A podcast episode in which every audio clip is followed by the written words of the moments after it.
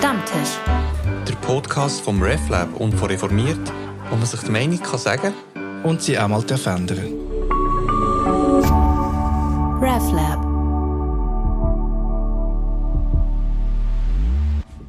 Herzlich willkommen am Stammtisch. Bei mir im Studio ist heute Tabea Steiner, Schriftstellerin. Schön, dass du da bist. Danke. Und der Felix Reich, Redaktionsleiter von der Zeitung Reformiert. Hallo miteinander. Guten Morgen. Guten Morgen. Tabea, ich stelle dich kurz vor. Du bist Autorin und Literaturveranstalterin. Dein erster Roman «Balg» ist vor vier Jahren rausgekommen mhm. und ist für den Schweizer Buchpreis nominiert gewesen. Jetzt ist gerade dein zweiter Roman rausgekommen, «Immer zwei und zwei». Du unterrichtest auch Schreiben in Luzern und ich sehe auf Instagram, du organisierst und moderierst ganz viele literarische mhm. Veranstaltungen. Mhm. Jetzt reden wir heute über deinen zweiten Roman, eben «Immer zwei und zwei». Kannst du kurz erzählen, um was es geht dort? Ja, ich glaube, eine Geschichte kann man relativ kurz zusammenfassen. Es geht um eine Frau, die heißt Nathalie. Sie hat zwei Kinder, äh, sie hat einen Mann und sie ist mit ihrer Familie Teil von einer äh, recht restriktiven Freikirche. Und sie lernt eine andere Frau kennen, wo sie sich verliebt. Dein Buch fängt an mit so kurzen Abschnitt, wo du erzählst, so wie Szenen aus dem Alltag von der Nathalie und von Leuten, die mit ihr zu tun haben.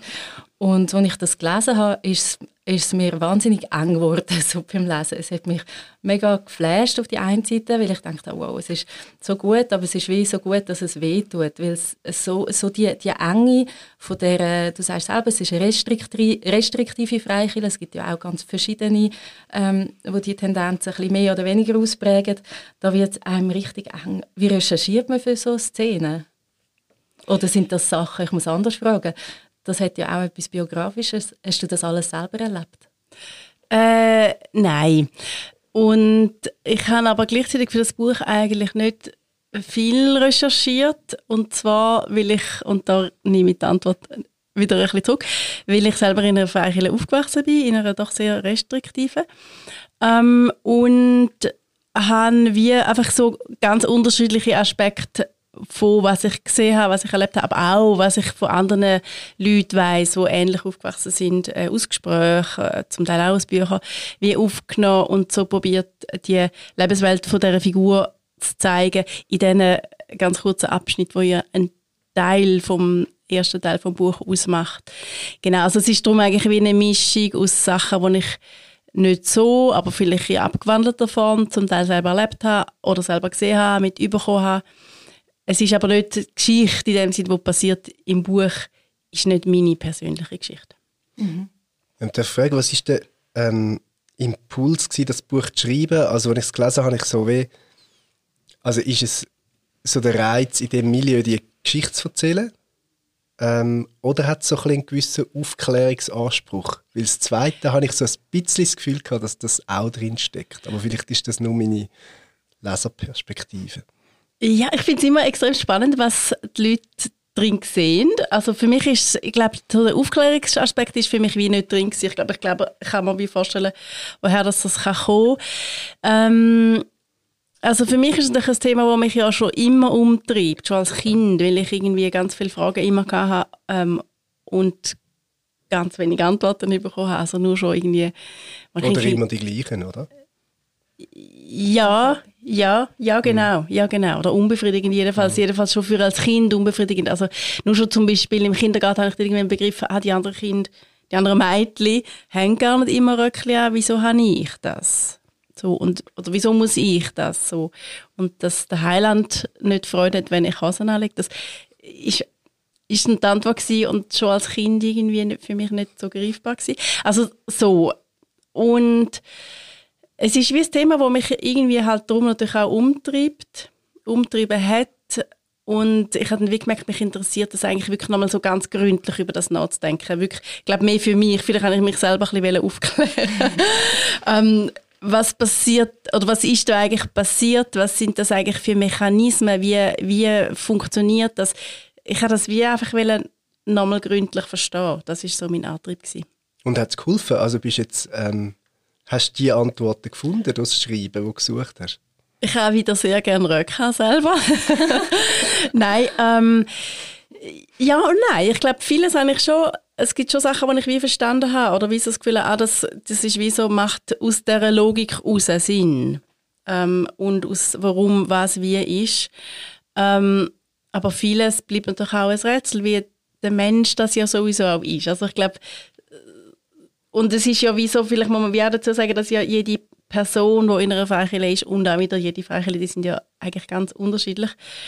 Äh, und darum erlebt das ja auch jede Person auch wieder anders. Ähm. Ja, die Ambivalenz, die du jetzt sagst, die kommt in dem Buch auch sehr gut führen. Also das, einerseits hat es viel Positives, so auch das, ähm, das soziale Netz, wo die Leute haben. Äh, wenn jemand krank wird zum Beispiel, dann kümmern sich die anderen. Ähm, und gleichzeitig schlägt es dann häufig auch um oder je nach Ausprägung eben ist es dann eine soziale Kontrolle. Ich finde, das kommt im Buch wahnsinnig gut raus. Und was mir auch aufgefallen ist, es hat mega viele Lehrstellen. Also zum Beispiel, dass Nathalie eben dann die Christine trifft wie sie sich, wie sie sich treffen oder beziehungsweise wie, wie sie zusammen reden, wie die Begegnungen aussehen, das schreibst du eigentlich fast, fast nie. Es hat ganz viel, ähm, das hat mich auch so ein bisschen beklemmt beim Lesen, es wird ganz viel wird nicht gesagt. Aus der Nathalie ihrer Vergangenheit ähm, gibt es etwas, wo immer im Raum steht und es zieht sich durch und erst ganz am Schluss vom Buch wird das aufgelöst. Also das, wie du das so stilistisch aufgreifst, ähm, ich nehme an, das war eine bewusste Entscheidung, mhm. oder? dass du dir auch überlegt hast, wie, wie schreibe ich so etwas? Mhm, mhm. Ja, ähm, auf jeden Fall, also es gibt wie, also ich schreibe wie immer, also ich schreibe immer ganz viel Fassung und das Buch am Schluss rauskommt, ist dann etwa so die sechste Fassung, also es ist wirklich ein neues Schreib und so, die erste Fassung ist, glaube ich, einfach so, dass mal das Material da ist. Und ich sage das darum, weil es in diesen alten Fassungen ganz viele Szenen gibt, wo äh, Nathalie und Christine sich, äh, wo man sie miteinander lebt. Und ich habe nachher aber wie so ein bisschen für mich gemerkt, jetzt äh, konkret auf, auf das, warum das, das, das so ein bisschen ausgesperrt ist. Ich habe gefunden, so, ich möchte ihnen ein bisschen Privatsphäre lassen. Oh je. und das hat aber wiederum mit dem anderen Thema, das du auch angesprochen hast, zu tun, und zwar mit der sozialen Kontrolle. Ähm, dass innerhalb von Freikirchen, dass es so eine sehr, sehr eine grosse Fürsorge gibt, also du hast es eigentlich schon skizziert, und aus dieser Fürsorge rauskommt aber dann eine Art von Verpflichtung und und aus dieser wiederum muss eine soziale Kontrolle, dass wir sind ja füreinander da, also musst du dich auch so verhalten, wie es für uns alle anderen auch gut ist. Ähm, und in dem Ihnen glaube ich, kommt einfach schlussendlich auch so etwas wie Privatsphäre zu kurz. Und das ist nachher wie so für mich eine Entscheidung, dass ich gefunden habe, also, es gibt so ein paar einzelne Szenen, aber eigentlich finde ich, dürfen die auch ein bisschen für sich sein. ah, das ist also eher eine positive Überlegung als jetzt eben so das Ungesagte und es ist im Raum. Ja, ja, genau, genau. Und es gibt natürlich dann auch die anderen Sachen, was du angesprochen hast, dass Sachen wie auch ausgesp ausgesperrt werden oder dass man sich auch selber muss zusammenreimen zum Teil. Das, ähm, genau, also zum Beispiel über die Natalie ihre, ihre äh, Kindheit und Jugend erfahrt man ja wie nicht so viel. Ähm, und das, also vielleicht noch mal ganz kurz, ich mache schnell eine Klammer zu der Frage vom Anfang, wie viel Persönliches steckt drin. Es steckt ja eigentlich nicht meine persönliche Geschichte drin, sondern, und das finde ich persönlich viel intimer, sondern es steckt ja mein Blick aufs Ganze drin. Und für mich ist das auch wie etwas Persönliches als ist jetzt meine Geschichte und habe ich jetzt wirklich zwei Kinder? Habe ich nicht. Also, mhm. genau. Ähm, und aber zurück zu diesen Aussperrungen. Und das ist dann wie so etwas, dass es für mich selber, also wirklich biografisch, ist das lange ein Thema gewesen, wo ich mich, also dass ich in einer Fäche aufgewachsen bin, ähm, und ich mich tatsächlich lange auch ähm, geniert habe. Oder vielleicht sogar geschämt. Ähm, und das ist für mich wie so ein bisschen, dass man so wenig erfährt über Nathalie, wie sie eigentlich wirklich aufgewachsen ist, ist für mich eigentlich ein bisschen, ich probiere das wieder dort so ein bisschen zu zeigen, dass ihr das ja auch unangenehm ist. Und sie hat ja zum Beispiel hat sie ja nach der Schule hat sie ja den ähm, Fachkurs gemacht für eine Kunstschule, hat dann aber die Aufnahme für die Kunstschule nicht bestanden und hat aus dieser Zeit ja auch also dort Freunde gehabt, ähm, wo sie aber eigentlich wie auch nicht mehr hat und die haben sich ja schnell wie auch von ihr distanziert, wo sie eben dann äh, den Manuel, also ihre später Mann kennengelernt hat und der geheiratet hat und wieder zurück in eine Freikirche gegangen ist. Und wieso all das Gefüge, wo, wo ihr ja wie gleichzeitig auch ein bisschen unangenehm ist oder wo sie kritisch ist, aber vielleicht wie die Mittel gar noch nicht hat, um mit dem für sich so umzugehen, dass es für sich ein gangbarer Weg ist. Mhm. Also ist das so, ich komme mir jetzt so vor, wie so ein doppeltes Fremdfühlen. Also innerhalb von der Freikirche, ähm, eben, hast du ja vorher beschrieben, kommt man nicht die Antworten über, die man sucht. Und außerhalb ist man die, die in der Freikirche ist. Also ist wie so ein, mhm. ja, so ein Doppeltes am falschen Platz sein. Mhm, mhm. Genau, also das bringt es eigentlich ziemlich genau auf den Punkt, was, was ich mit dem habe zeigen dass es wie so, sie ist ja Nathalie ist ja am Anfang, wo die Familie noch intakt ist, ist sie ja doch auch so ein bisschen das Feigenblatt eigentlich von dieser, von dieser Gemeinschaft, weil sie ist auch noch so ein bisschen künstlerisch tätig und so, man kann sie so ein bisschen vorzeigen, die tolle Familie. Ähm, aber es gibt ja trotzdem schon so kritische Stimmen ihr gegenüber. Und nachdem sie wie für sich feststellt, dass da etwas passiert ist, emotional bei ihr, äh, und sie eigentlich nicht, nicht weiß, ob sie will und kann in dieser Konstellation bleiben, dort bricht das ja dann wie ab. Ähm, und für sie selber gibt es aber eigentlich die Fremdheit wie schon vorher. Also, dass sie wie so sie macht ja eigentlich permanent Kompromiss, auch mit ihrem Mann. Und für ihren Mann ist das wie so ein bisschen einfacher. Ähm, die Kompromiss machen ist halt so und es gibt dort viel größere Selbstverständlichkeit als für sie. Genau, und genau das doppelte Fremdfühlen ist, glaube ich, ein wichtiger Aspekt ähm, von, von dem Charakter. Genau. Du hast gesagt, Nathalie ist ähm, rausgegangen einmal aus dieser Freikirche und nachher wieder zurück wegen ihrem Mann oder mit ihrem Mann. Jetzt wollen wir ja nicht das ganze Buch durchdiskutieren, durcherklären und durcherzählen. Ähm, das hat mich aber erstaunt, dass sie zurückgeht. Du bist ja selber rausgegangen. Wie ist das, also kannst du ein bisschen erzählen, wie ist das passiert? Oder wann ist es für dich klar gewesen, dass du die Antwort irgendwie brauchst und dort nicht bekommst? Oder wann hat es dir abgelöscht dort? Ähm, also ich glaube, für mich ist es wirklich so zusammengefallen, mit, als ich mit der Schule fertig war, ausgezogen bin und dann äh, wie lange auch gar nicht unbedingt äh, die Nähe gesucht habe. Oder nein, ich muss es auch anders sagen, lange auch einfach nicht mit, äh, mit, mit Glauben überhaupt zu tun haben. Ähm, weil ich wie gemerkt habe, dass, das ist, ich, ich, muss, ich muss wie mal können schnaufen so. Ähm, genau. Und was ist der zweite Teil von der Frage?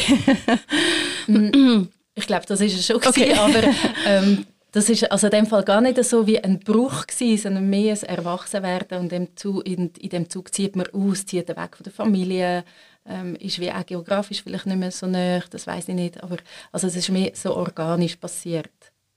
Ja, für mich ja. Ähm, interessanterweise hat es auch überhaupt nie irgendeine Reaktionen gegeben. Ah, ja. Oder wieso? Es ist wie einfach so gewesen, ich wohne halt, es hat tatsächlich auch einen geografischen Wechsel gegeben. Ähm, genau, aber dass dann nicht irgendwie, äh, ja, ich habe irgendwie kein Telefon bekommen, so, wo bist und kommst wieder, oder gehst wenigstens dort, wo du jetzt wohnst, äh, in die Gemeinde oder so. Das ist wie weggefallen und auf eine Art auch erstaunlich, aber vielleicht auch nicht, weil was ich, was ich so jetzt wirklich aufs biografische, ähm, biografischen Aspekt wieder ähm, interessant finde, dass ja, dass ich ja sehr eine intensive Zeit eigentlich, also gerade so als jugendliche Teenager erlebt habe und dass aber von diesen Leuten überhaupt niemand mehr präsent ist in meinem Leben. Und zwar wirklich ab dem Moment. Und das ist ja wie, ich glaube, das ist ja auch ein Grund, warum ich schon, glaube sehr kritisch bin, auch wenn Freikirchen ähm, sehr restriktiv und abgeschlossen sind, dass wie genau das passiert, dass man eigentlich wie gar nicht ähm, im Nachhinein, wenn ich mir das jetzt so überlege, dann ist es wie eine Erleichterung gewesen. Und jetzt finde ich aber also, aha, ich habe irgendwie auch gar nicht mehr existiert. So. Ja, also, man ist entweder... Genau aus dem Sinn. Es geht wie alles oder nichts. Also Beziehung überdauert nicht, wenn man halt andere Interessen hat. Genau, genau. Ja. Und das finde ich, das finde ich erstaunlich, aber wirklich auch problematisch, weil es ja, man ist ja ein Teil von, von, der, von der Gesellschaft, wo wir sind, eigentlich auch als Freikirche. Und es gibt ja, so wie ich aufgewachsen bin, zumindest gibt es ja eigentlich nur ganz wenige Überschneidungen mit der Gesellschaft. Also es ist irgendwie Arbeit und Schule. Ähm, und ich hoffe vielleicht, aber das ist ja nicht wirklich. Also wie eine soziale Überschneidung und das finde ich wie problematisch einerseits und ich verstehe es glaube auch nicht. Ja, und spricht ja auch nicht für Beziehungsqualität, oder? Also wenn die nur bestehen wenn man sich im gleichen in der gleichen Bubble befindet. Und wenn man sich da entfernt oder irgendwie woanders ist, dass dann wie die Freundschaft ja auch nicht zählt. Ja, oder? genau. Und ich glaube, dort sind wir ja dann schon auch wieder so ein bisschen bei dem, beim Thema von der, von der sozialen Kontrolle. Und wenn du es eben nicht so machst, wie, wie du sollst, äh, dann gibt es schon so ein bisschen den Schritt, dass man dann wie so gemahnt wird vielleicht. Aber, ähm, aber es ist ja eigentlich auch recht schnell so, es gibt, es gibt jedenfalls nicht Diskussion, dass etwas eben auch anders sein oder dass es anders denken Platz hat und dass, dass das ausdiskutiert wird, sondern es ist wie von Anfang an wie alles klar, so und so muss sein. Darum ist es auch konservativ, also im, wirklich im Wortsinn. Ähm, und darum glaube ich, vielleicht, das ist jetzt vielleicht ein bisschen eine steile These, aber darum glaube ich auch, ähm, dass, man, dass man dann auch lieber, dass es auch etwas Bequemes hat dass man dann auch lieber in dem bleibt und Leute, die unbequem sind, ist ja dann auch gäbig, wenn die vielleicht nicht mehr stören. ich habe noch einen anderen Erklärungsansatz. Mhm. Ich habe ja das, also das ist auch ein Stück weit meine Geschichte. Wir haben jetzt das nicht thematisiert bis jetzt im Gespräch, mhm. aber ich habe ja eine ähnliche, mhm. nicht in so einer restriktiven Freikirche, muss ich sagen, ähm, Geschichte. Und bei mir ist es so gewesen, dass sich halt viel vom sozialen Leben innerhalb von dieser Gemeinde hat sich in gewissen Gefäßen abgespielt. Und mhm. das ist auch sehr zeitintensiv. Also mhm. von dem meine, meine Jugendgruppe am Samstagabend, meine Kleingruppe irgendwie einmal in der Woche, zweimal in der Woche, ein äh, Sonntagsgottesdienst, dann bin ich noch Jungschulleiterin gewesen, dann noch Sitzungen dort. Und man trifft sich eigentlich immer in diesen Gefäßen. Mhm. Und sobald man halt nicht mehr ähm, in die Kirche geht, nicht mehr in der Band singt, nicht mehr Jungschi leitet, hat man die zeitlichen Überschneidungen auch nicht mhm. mehr. Und gleichzeitig haben die Leute, die noch in diesen Sachen inne sind, auch gar nicht so viel freie Zeit, um noch außerhalb ja. irgendwelche Beziehungen mhm. zu pflegen. Mhm. Also außer es eben ergibt sich beim Arbeiten oder so. Das mhm. könnte, auch, könnte auch noch ein Ansatz sein, dass das so gelaufen ist. Aber es kommt auch wieder darauf an, wie fest dass sich eine Gemeinschaft auch möchte isolieren möchte. Ja, aber glaubst du nicht auch, dass also wegen sich Wählen isolieren, das hat ja auch mit dem zu, dass das dann, dass das dann so institutionalisiert ist, nicht? Mhm. Ja, ja. Habe ich das Gefühl, oder das ist so ein bisschen meine ja. Idee und auch, dass es ja dann so eine schon so eine Erwartung gibt, dass man eben in der Band ist und Jungschi gibt und äh, in, der, in der Jugendgruppe und in der Kleingruppe und so weiter ist. Ja, wahrscheinlich oder eben es hat auch etwas Bequemes und es hat natürlich auch mit dem theologischen Weltbild zu tun. Also dass die Leute, die, die ähm, nicht so glauben, halt nach dem Tod in die Hölle kommen und darum muss man die bekehren und man hat eine ganz spezifische Sicht auf diese Leute und kann wie gar nicht so ganz natürliche Beziehungen pflegen mit Leuten, die anders denken und anders mhm. glauben.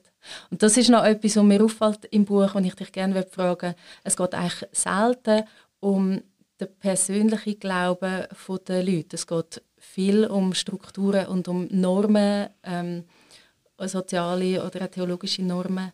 Aber was Nathalie eigentlich selber glaubt, oder vor allem was, was sie für einen Prozess macht in dieser Auseinandersetzung, mhm. geht, ist immer auf einer, Sozi auf einer sozialen Ebene. Ist das auch eine bewusste Entscheidung? Oder wie, warum hast du das außen weggelassen? Ja, über das habe ich wirklich äh, auch sehr lange nachgedacht, wie ich das lösen soll. Und ähm, wieso, dass ich es am Schluss so gemacht habe und wieso eben so ihre Überlegungen und so nicht, also die sind jetzt so quasi nicht mehr abgedruckt, die, die habe ich wie mal aufgeschrieben. ähm, hat wie auch damit, für mich damit zu tun, dass sie auch in vielem auf eine Art sehr unsicher ist oder dass es, also, und ich glaube gar nicht unbedingt in, einer negati in einem negativen Sinn unsicher, sondern dass sie, dass sie so viel bewegt und sie zum, in vielem gar nicht genau weiß, wo sie eigentlich steht. Das ist wie so das eine. Und das andere ist aber wie schon auch dass ich wie gefunden habe, ich möchte eigentlich wie so quasi das Leben zeigen. Und wie weniger ihre, ihre Charakter, also so quasi die Figur über das, was sie eben macht, zeigen und weniger als in dem, dass ich irgendwie äh, aufschreibe, was sie jetzt genau denkt und fühlt und glaubt. So, ich hab, also wieso, das ist wie so ein bisschen die Idee, dass ich sie wie gefunden habe, ich will es zeigen und nicht erklären, aber mhm. ähm, sind so zwei unterschiedliche ähm, Gründe, glaube ich, die zu dem geführt haben. Also heißt das auch, dass eine gewisse Austauschbarkeit ist, also quasi die eben jetzt, jetzt da scheint ja der Glaube tatsächlich so ins Ideologische einzukippen. Mhm. Ähm, dass es auch heisst, dass die Ideologie, wo dann das eben die Struktur irgendwie doch zusammenhebt, dass die zu einem gewissen Maß auch austauschbar ist. Dass gar nicht so darauf ankommt. Äh, ja, ich glaube einerseits das und andererseits habe ich es vorher, wie du es formuliert hast, du hast wie gefragt, so ihre theologischen Überlegungen und so, die sind wie ganz unbedingt da oder auch von der, von der Kirche nicht, also es bezieht sich nicht auf die Nathalie, sondern auf die ganze Gemeinschaft, die ich da beschreibe.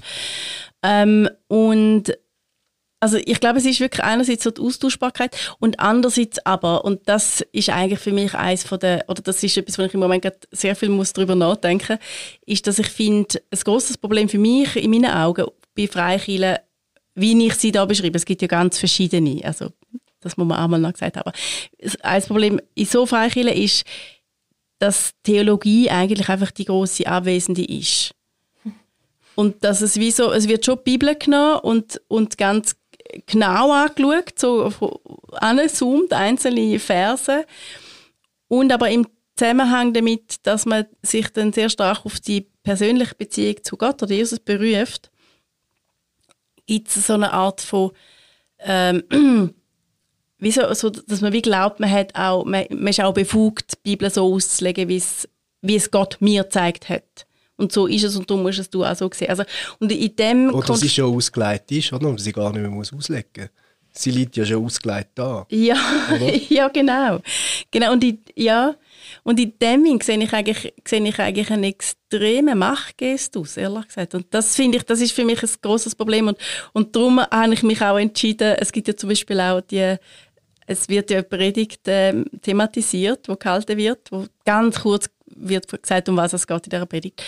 Ähm, und jemand, der das Buch wie vorher gelesen hat, hat immer gesagt, so, ja, willst du die, die Predigt ausformulieren? Und, ich habe das dann für mich immer gemacht und mich mm. dann dafür entschieden, die ist aber nicht, die kommt nicht ins Buch. Also das ist wie so das eine, dass die nicht ins Buch kommt und das andere ist aber wirklich, dass, dass, es, dass es die Bibelauslegung und alles, wo irgendwie die Leute vor uns schon geschrieben und denkt und festgehalten haben, dass das wie gar nicht berücksichtigt wird, so wie ich es erlebt habe. So, also das muss man auch immer dazu sagen. Oder einfach nur eine ganz bestimmte Strömung von, von Bibelauslegung und man eigentlich wie propagiert, so ist es immer gesagt ja, worden ja. und man muss eigentlich nicht daran rütteln. Ja, genau. Jemand hat letztens gesagt, das ist auch sehr langweilig, eine Freundin von mir, sie hat immer schon nach den ersten zwei Minuten von einer Predigt gewusst, auf was die Predigt dann schlussendlich rausläuft, weil es einfach immer die gleiche Interpretation ist. Mhm. Und etwas anderes vielleicht noch ganz kurz, was, was ja auf eine Art vielleicht lustig ist, wenn man das so hört, aber eigentlich nicht lustig ist, und das passiert ja auch an einer Stelle im Buch, ist ja so, dass, äh, so dass Bibelstellen rauspicken. Also, dass man irgendwie ähm, die Bibel irgendwo aufschlägt und blind mit dem Finger anzeigt und das ist dann äh, Gottes Wort, das er mir jetzt zeigen und Und mit dem wird unter Umständen auch sehr viel Druck aufgesetzt. Also, und es ist halt einfach auch überhaupt nicht theologisch. Also, theologisch im Sinn von einer wissenschaftlichen Auseinandersetzung mit mehreren Perspektiven, meinst du jetzt? Ja, genau, genau. Also wirklich im ja genau. Also dass man sich ansetzt und, und, und äh, auch überlegt, was ist das eigentlich im Ganzen für ein Text, was, was gibt es für einen Kontext und, und genau all das. Ähm.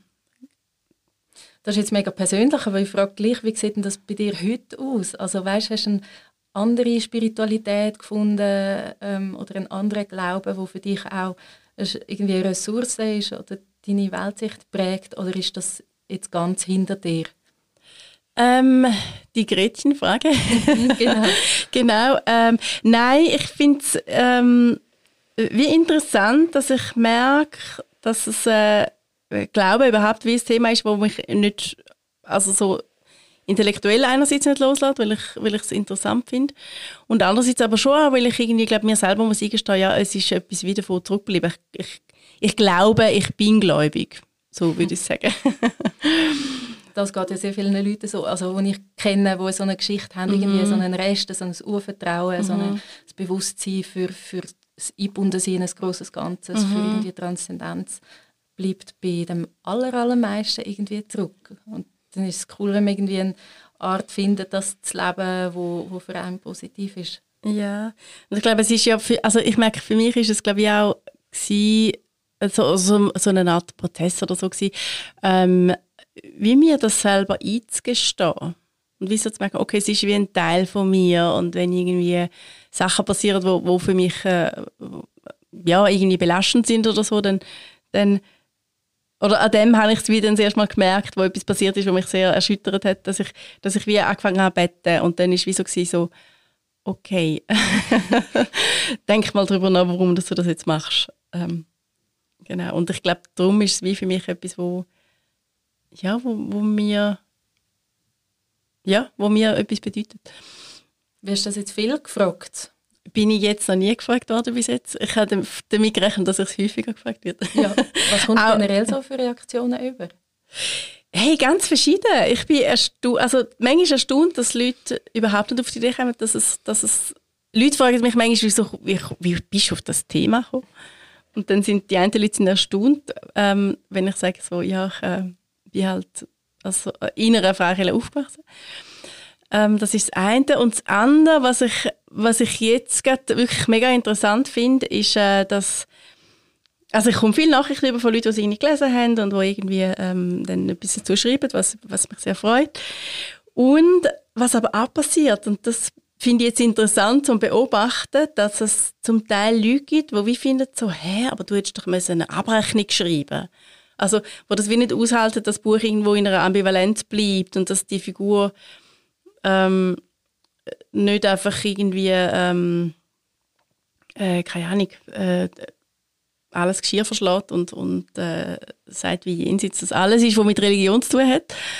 Ähm, um das ist mir aber wie auch nicht gegangen, sondern ich glaube, mir ist es viel mehr darum gegangen beim Buch, ich komme nachher die Frage wieder zurück, viel mehr wirklich darum gegangen, was was passiert eigentlich mit einem Menschen, der in so einer Konstellation anfängt, kritisch zu denken? Das ist ja wie so, so ein bisschen mein Ausgangspunkt gewesen.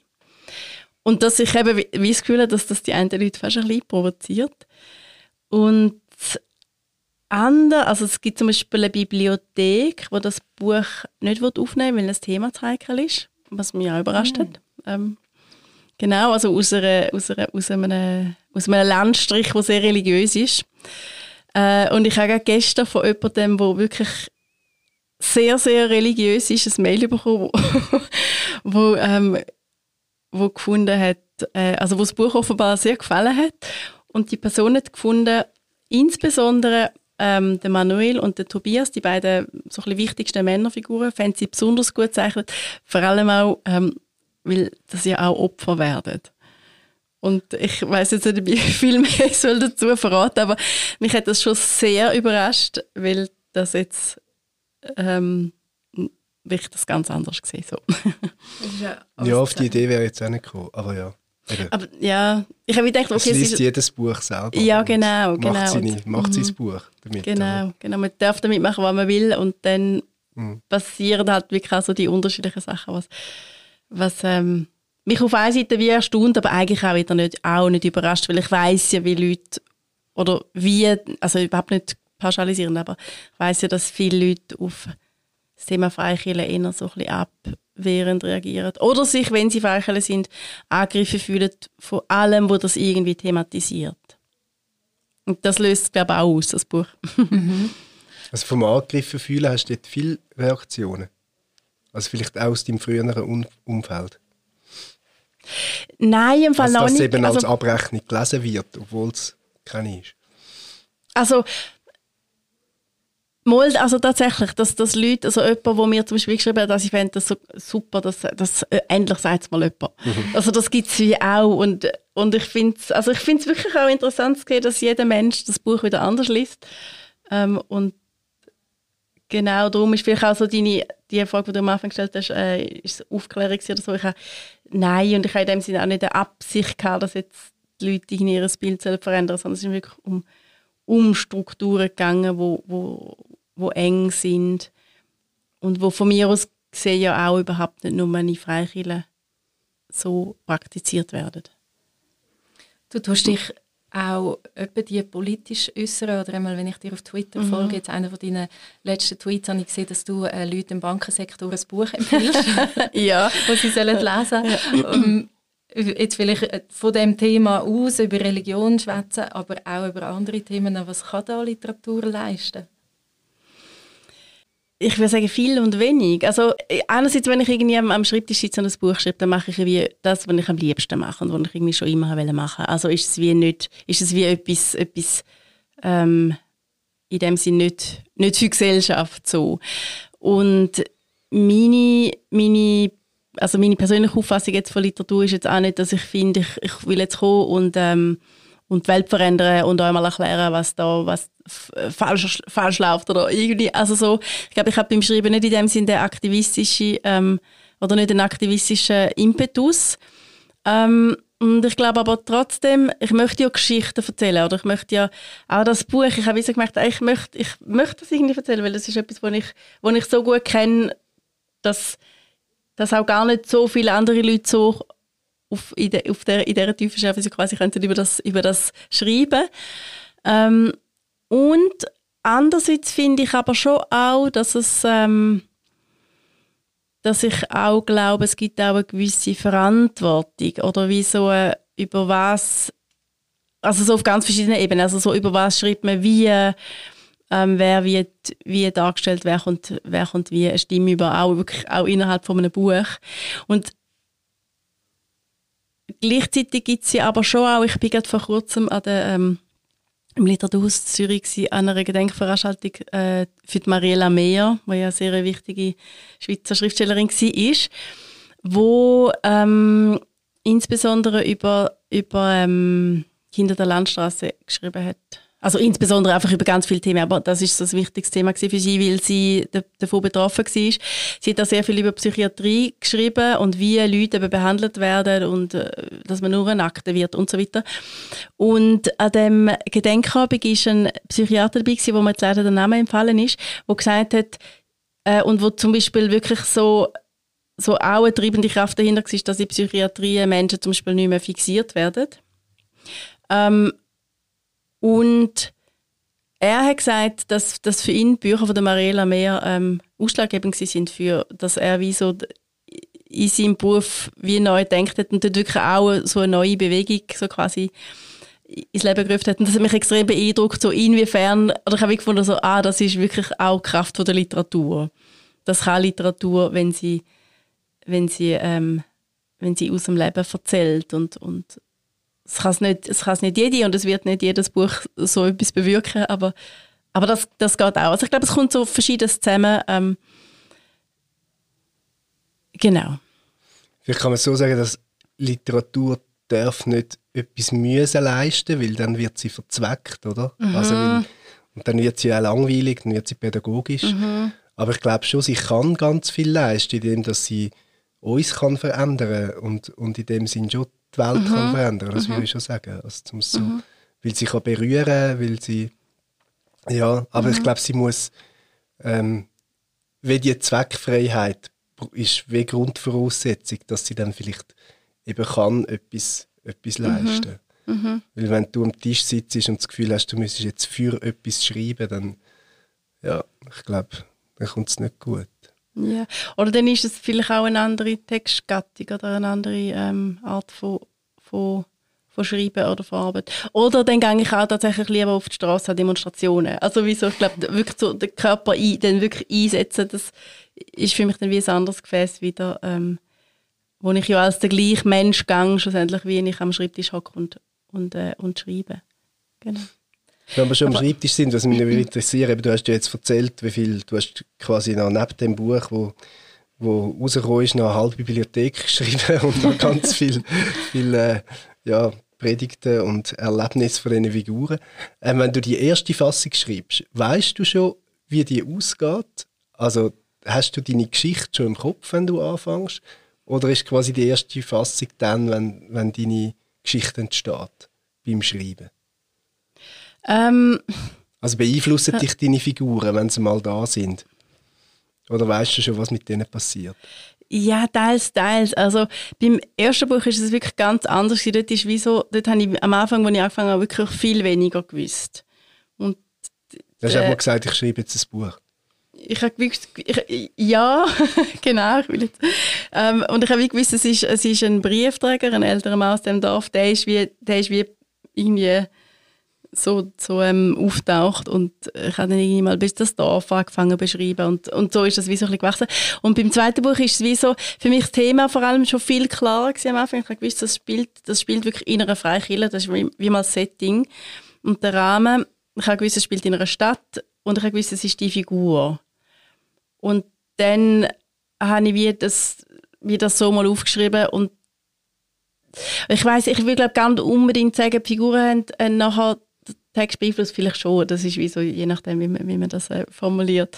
Ähm, aber es ist, glaube wirklich mehr das Material gewesen, wo dann wie angeschaut haben, gemerkt, ah, das funktioniert nicht, das funktioniert nicht. Also der Schluss von, von der allerersten Fassung war irgendwie, gewesen, sie steigt ins Flugzeug und geht in die Ferien. Also, genau, also wie so, äh, und das, Wie hat es dir gegönnt? Also. Ich, ich gönne also sie, darf das, sie kann das dann schon machen. Sie kann das noch machen. Okay. genau, sie darf. Aber noch nicht im Buch. Genau, sie hat ein paar Tasks, die sie muss abhaken So, und dann merke ich, ah, das funktioniert nicht. Oder, und dann, dann fängt es auch an, dass es auch Leute gibt zum Lesen und mal sagt, hey, was, was findest du, äh, was geht, was geht nicht. Und, ähm, und so fangen nachher die Figuren, glaube ich, schon auch an Gestalt annehmen und, und ähm, ja, vielleicht gleich selbstständig werden. Ja. Mhm. Danke vielmals, dass du da bist und uns erzählt hast. Danke euch vielmals. Und von dir. Wir haben über das Buch geredet, «Immer zwei und zwei» von der Tabea Steiner, wo in diesem Jahr in der Edition Bücherlese rausgekommen ist. Wir verlinken euch das verlinken in den Notizen zur Podcast-Folge. Und ich verlinke euch dann auch ein Fest, das du mitorganisierst, mhm. April, Berner Lesefest, wo Mitte April stattfindet, wie es der Name so schon sagt. Genau, ah, sehr schön, das freut mich. also, wir freuen uns auf das nächste Mal Stammtisch. Habt's gut, bis dann. Tschüss zusammen. Ciao miteinander. Ciao miteinander.